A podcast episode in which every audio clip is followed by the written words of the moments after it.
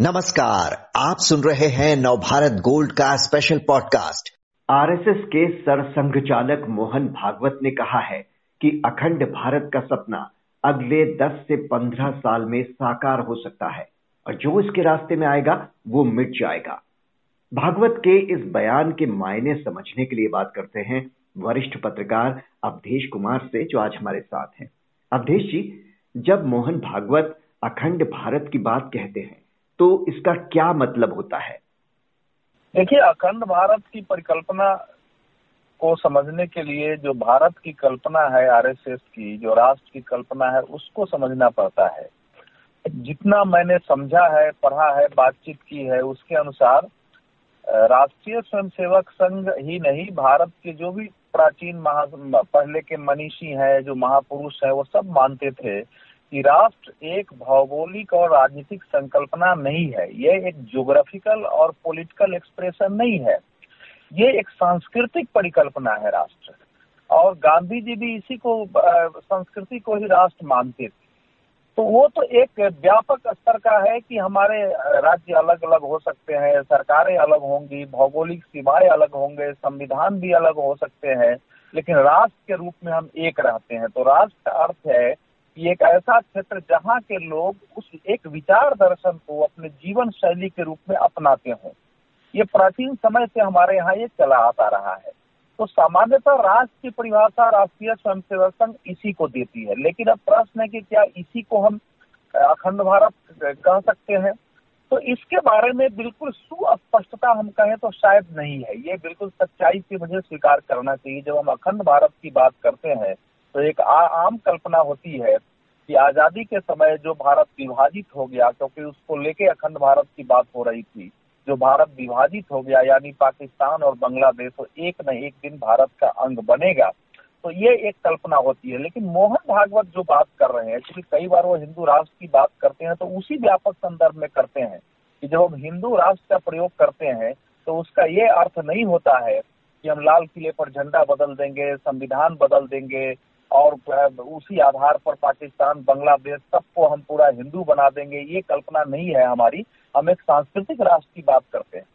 तो अब इस समय उन्होंने किस संदर्भ में कहा है क्योंकि न तो मेरी बात हुई है, न अभी अन्य लोगों की उनसे बात हुई है। लेकिन इस देश के अनेक संत महापुरुष लंबे समय से कह रहे हैं कि आने वाले समय में 25-30 वर्ष में भारत अखंड हो जाएगा। तो जो उस अखंड भारत की परिकल्पना है, जिसमें तिब्बत है, म्यांमार है इसमें नेपाल है पाकिस्तान है, बांग्लादेश है, श्रीलंका है, यानी एक सांस्कृतिक रूप से जो व्यापक भारत है, वो धीरे धीरे भारत इतनी बड़ी महाशक्ति बन जाएगा सांस्कृतिक, आर्थिक दृष्टि से कि अगर यहाँ की सरकारें अलग होते हुए भी भारत को सभी अपना सब सिरमौर मारेंगी, भारत के अनुसार नीतियाँ निर्धारित करेंगी और भारत इनका मार्गदर्शक बनेगा, कम से कम इस स्थिति तक हम पहुँच सकते हैं। ये ये मेरी समझ बनी है। जी मतलब कि अखंड भारत का मतलब जो आप समझा रहे हैं वो ये है कि ज़रूरी नहीं है कि हम आसपास के राष्ट्रों को अपने में मिलाएँ, लेकिन वहाँ की जो सरकारें हैं, वो उनके सामने हम इतने मज़बूत बनकर उभरे कि वो हमारी बात माने भारत इतना ताकतवर बनकर उभरे। लेकिन क्या ये भी संभव है? इतना आसान है? वहाँ रहने वाले लोग इसके लिए क्यों और कैसे तैयार होंगे? बहुत सारे इस समय जब कोई भविष्यवाणी की जाती है तो उस समय लगता है कि ऐसा कैसे हो जाएगा? जब सैतालीस में भारत बटा था तो किसी को कल्पना थी थोड़ा ही बयालीस, सैतालीस तक की भारत बढ़ जाएगा।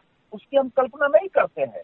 क्या सेवेंटी वन में जब बांग्लादेश बटा पाकिस्तान से तो किसी को अंदाज़ा था कि ऐसा हो सकता है? तो ये इसलिए हम, इस समय हमको लगता है कि ऐसा कैसे हो जाएगा?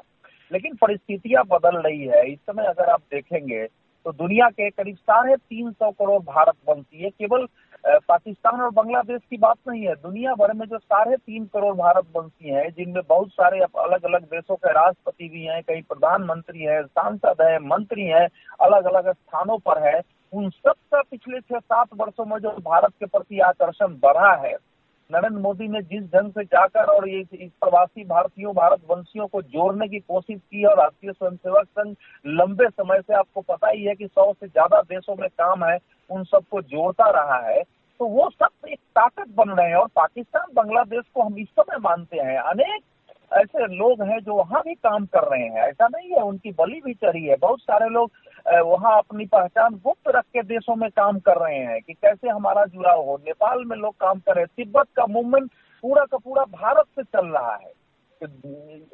इसलिए अभी हमको आश्चर्य लगता होगा कि कैसे हो जाएगा। भूटान का साथ हमारा कैसे रिश्ते हैं, आपको पता है भूटान के ज़मीन के लिए चीन से हमने बिल्कुल लंबे समय जो है मोर्चे बंदी की स्थिति में हम रहा रहे हैं डोकलाम में। श्रीलंका की हालत खराब है इस समय सबसे ज़्यादा मदद करने उसको कौन जा रहा है? भारत जा रहा है और नरेंद्र मोदी जब बुद्धा कूटनीति करते हैं, जब श्रीलंका में जाके बहुत बिहारों में बातचीत करते हैं, वहाँ से एक मैसेज जाता है दुनिया में तो उन सब चीज़ों का असर पड़ता है उन सब बातों का, इसलिए अभी इसकी कल्पना नहीं होगी।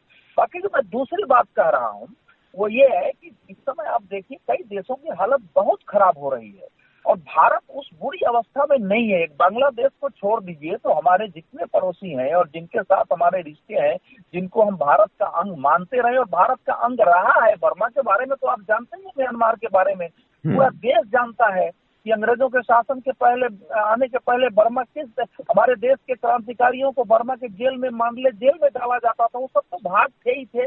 तो जब अलग हुए उसकी कल्पना नहीं थी तो ये जुड़ेंगे उसकी अभी कल्पना नहीं होगी। आप कल्पना करते थे कश्मीर में तीन सौ सत्तर जो है चार घंटे में हट जाएगा और क्रांति हो जाएगी। लेकिन हो गई है तो चीज़ें ऐसे बदलती हैं। सोवियत संघ के विघटन के, तीन, चार साल पहले कौन सोचता था कि हाँ वो विघटित हो जाएगा? नहीं सोचता था। पश्चिमी जर्मनी एक हुए, कौन सोचता था कि एक हो जाएँगे? वियतनाम के बारे में भी यही बात अभी की जा रही है। तो इसके लिए अभी इस ढंग से कहना कैसे हो जाएगा? पंद्रह वर्ष उन्होंने कहा है, उन्होंने ये कहा है कि ज़्यादातर संत महापुरुष कह रहे हैं कि पच्चीस, तीस वर्षों में फिर से अखंड भारत हो जाएगा। लेकिन जिस ढंग से काम हो रहा है, हम लोगों ने अगर बेहतर तरीके से काम किया तो पंद्रह वर्ष में भी हासिल हो सकता है। तो ये कल्पना आज की नहीं है, गांधी जी भी यही कल्पना करते थे। वो तो अपने जीवन में अखंड भारत का सपना साकार होने, होते देखना चाहते थे। ये अलग बात है कि उस समय उनका अखंड भारत, पाकिस्तान जो भारत से अलग हुआ था, वहाँ तक सीमित था, लेकिन वो भी एक व्यापक स्तर पर अपना दृष्टिकोण रखते थे। जैसा आपने कहा कि तमाम जो हमारे आसपास के, हमारे पड़ोसी देश हैं, जो कभी हमारा हिस्सा हुआ करते थे, आज वो अलग है, लेकिन वहाँ पर सामाजिक, राजनीतिक और आर्थिक स्थिति बेहद खराब है। कई जगह अशांति का माहौल है। तो क्या उन्हें साथ लाकर, जैसी आरएसएस की सोच है, अखंड भारत की, हम उन्हें साथ लाकर एक नई मुसीबत को बुलावा नहीं देंगे? क्या ये सोच व्यावहारिक है?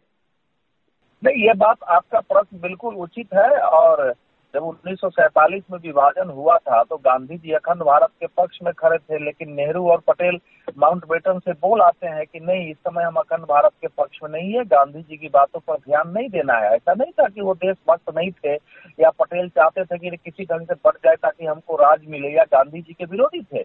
लेकिन उन्होंने कहा कि अगर इस समय हम नहीं बांटेंगे तो भारत में कई पाकिस्तान एक साथ खड़े होने लगेंगे हमको देश को संभालना कठिन हो जाएगा। तो जो उपद्रवी, जो पाकिस्तान और बांग्लादेश, अफ़गानिस्तान जैसे देशों में जो समस्याएँ पैदा कर रहे हैं संगठन, वो धार्मिक रूप से, सामाजिक रूप से, सांस्कृतिक रूप से यहाँ तक कि कानून व्यवस्था का प्रश्न खड़ा कर रहे हैं, देश में हिंसा को बढ़ावा दे रहे हैं, वहाँ विघटनवाद का दौर चल रहा है, वो हमारे यहाँ भी कर सकते हैं। लेकिन ये जो ये क्या पंद्रह वर्ष बाद, बीस वर्ष बाद तक क्या यही स्थितियाँ रहेंगी या उसमें बदलाव आएँगी? तो ये जो बातें मुझे लगता है मोहन भागवत जी कह रहे हैं, वो उस परिस्थिति की कह रहे हैं कि तब तक भारत इतना सक्षम होगा, इसके सांस्कृतिक और प्रभाव इतने व्यापक होंगे, इसके आर्थिक प्रभाव, इसकी राजनीति इतनी आदर्श की शायद होगी कि सब देश आकर्षित होंगे, उनमें भी बदलाव का दौर शुरू होगा और फिर वो जब बनेगा छोटी मोटी समस्या तो होंगी, उनका शायद समाधान हम कर सकते हैं, लेकिन वो जो बनेगा तो एक सद्भाव पूर्ण और एक अस्तित्व के माहौल में भारत अखंड दिखेगा और यह दुनिया के लिए भी एक आदर्श स्थापित करेगा। भारत के आज़ादी का अर्थ भारत का अमेरिका, यूरोप की तरह आर्थिक और महाशक्ति नहीं बनना था। सभी की कल्पना थी कि एक आदर्श महाशक्ति बनेगा, जिसके धर्म, जिसकी संस्कृति और उसके आधार पर सुगठित समाज, अर्थव्यवस्था और राजनीति को देखकर दुनिया एक आदर्श के रूप में भारत को स्वीकार करे एक मॉडल के रूप में। तो धीरे धीरे अगर भारत उस ओर बढ़ता है, उसमें बदलाव हुआ है, क्योंकि इस समय हमको एक महा, आर्थिक महाशक्ति बनना है, हमको रक्षा की दृष्टि से भी संपन्न होना है, तकनीकी, वैज्ञानिक दृष्टि से संपन्न होना है, और भारत इन सब देशों की तुलना में काफ़ी आगे निकल रहा है। तो क्या हम मानते हैं कि उन देशों के अंदर आने वाले समय में ये सोच नहीं उभरेगी कि हम क्या एक ढीले ढाले महासंघ के रूप में भारत को अपना नेतृत्व स्वीकार करके एक अलग से नेशन स्टेट के कंसेप्ट में आ सकते हैं। तो ये ये संभव है आने वाले समय में उसका स्वरूप उस समय क्या होगा कैसा होगा उस पर विस्तृत बातें नहीं की जा सकती है। लेकिन हम ये उम्मीद रखें कि, कि, कि वातावरण उस ओर जा रहा है। भारत एक आत्मविश्वास पूर्ण देश के रूप में खड़ा हो रहा है। नेतृत्व में आत्मविश्वास पैदा हो रहा है कि हम जो संपूर्ण भारतीय उप महाद्वीप जिसको कहते हैं जिसको कहा जाता है उत्तर में समुद्र दक्षिण उत्तर में हिमालय जिसके बारे में कहा जाता है कि उत्तर में हिमालय और दक्षिण में समुद्र है। उनके बीच में जितना भी भूभाग है, उसको भारत कहा गया। तो वो सारे भूभाग को शायद हम एक राजनीतिक दृष्टि से नहीं लेकिन सांस्कृतिक आर्थिक दृष्टि से एकीकृत कर सकेंगे। लेकिन विपक्ष का कहना है कि आगे बढ़ने या फैलाव की बात या अखंड भारत की बात तो दूर। पहले चीन से अपने इलाके तो बचाए और अपने अंदर के मसले तो सुलझाए उसके बाद ये बात करें आगे बढ़ने की। विपक्ष के नाते विपक्ष की बात सही है कि चीन के ऐसे अपनी ज़मीन तो बची ही है आप जानते ही है। देश जानता है कि चीन के साथ भारत ने किस ढंग से लोहा लिया है, न केवल धरातल पर, कूटनीति के स्तर पर भी लेना पड़ रहा है और चीन हमारे लिए एक जटिल चुनौती है, जटिल प्रश्न है। ये राष्ट्रीय स्वयंसेवक संघ के लोग भी बोल चुके हैं, सरकार भी इसे मानती है कि एक जटिल चुनौती है, उसका हम सामना कर रहे हैं। लेकिन कोई चीन के सामने हमने घुटने नहीं टेके हैं, तब तो अरुणाचल पर दावा करता है। तो इसीलिए अब ये सारी बातें जो इस समय प्रश्न उठाई जा रही है, उसका पहला कारण तो ये है पहले अखंड भारत की पूरी कल्पना के बारे में हमारे देश के विपक्ष को पूरा ज्ञान नहीं है, पहली बात। दूसरी बात, ये मान चुके हैं कि जो विभाजन था उन्नीस सौ सैंतालीस में, वो अस्थायी है, उसे बदला नहीं जा सकता है। तीसरी बात कि किसी ने ये कल्पना नहीं की और न किसी के एजेंडे में है न कभी किसी की मैनिफेस्टो में आता है कि भारत इस क्षेत्र का एक लीडरशिप अपने आप स्वयं में प्राकृतिक स्वाभाविक रूप से उभर के खड़ा होगा और बाकी देश इसका नेतृत्व स्वीकार करेंगे। अभी जो सरकार श्रीलंका से गई है, मैंने तो राजपक्षे का भाषण सुना है जिसमें उसने कहा कि भारत इस समय दुनिया की एक महाशक्ति बन रहा है, भारत नेतृत्व करे, हम उसके साथ चलने के लिए तैयार है। अभी नेपाल के प्रधानमंत्री की भाषा क्या थी यहाँ? हमने सुनी है, भूटान को कोई समस्या नहीं है। मेरे ख्याल से बांग्लादेश में थोड़ी सी समस्या है, लेकिन बांग्लादेश साथ मिलकर काम करता है। बांग्लादेश की अभी जो सरकार है, वो मानती है कि हमारी आज़ादी के आंदोलन में भारत की कितनी बड़ी भूमिका थी।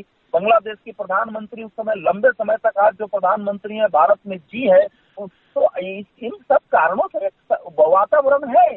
उस वातावरण को, उस माहौल को, उस आधार भूमि को विपक्ष को समझना चाहिए। विपक्ष को इसकी ताकत देनी चाहिए। और विपक्ष को यह भी तो सोचे क्या वो अखंड भारत के विरुद्ध है। तो इस ढंग से दूसरों की तरह, दूसरे देश की तरह, विरोधी देश की तरह प्रश्न उठा देना कि चीन से अपनी भूमि बचा लें, ये क्या है? ये विपक्ष की दिशाहीनता का दिशा भ्रम का और लगातार भारतीय जनता पार्टी से चुनावों में पराजय के कारण उभरे निराशा से उत्पन्न इस प्रकार की अभिव्यक्ति है, जो एक महान सपने के विरुद्ध भी राजनीति के आधार पर खड़ी होती है और स्वयं को अभिव्यक्त करती है। जी, यानी कि इस परिकल्पना का एक स्वरूप तो ये भी हो सकता है कि जिस तरह से भारत इस इलाके में एक महाशक्ति के रूप में, एक लीडर के रूप में उभरा है, वो आगे चलकर और मज़बूत हो सकता है। बहुत बहुत शुक्रिया अवधेश जी आपका।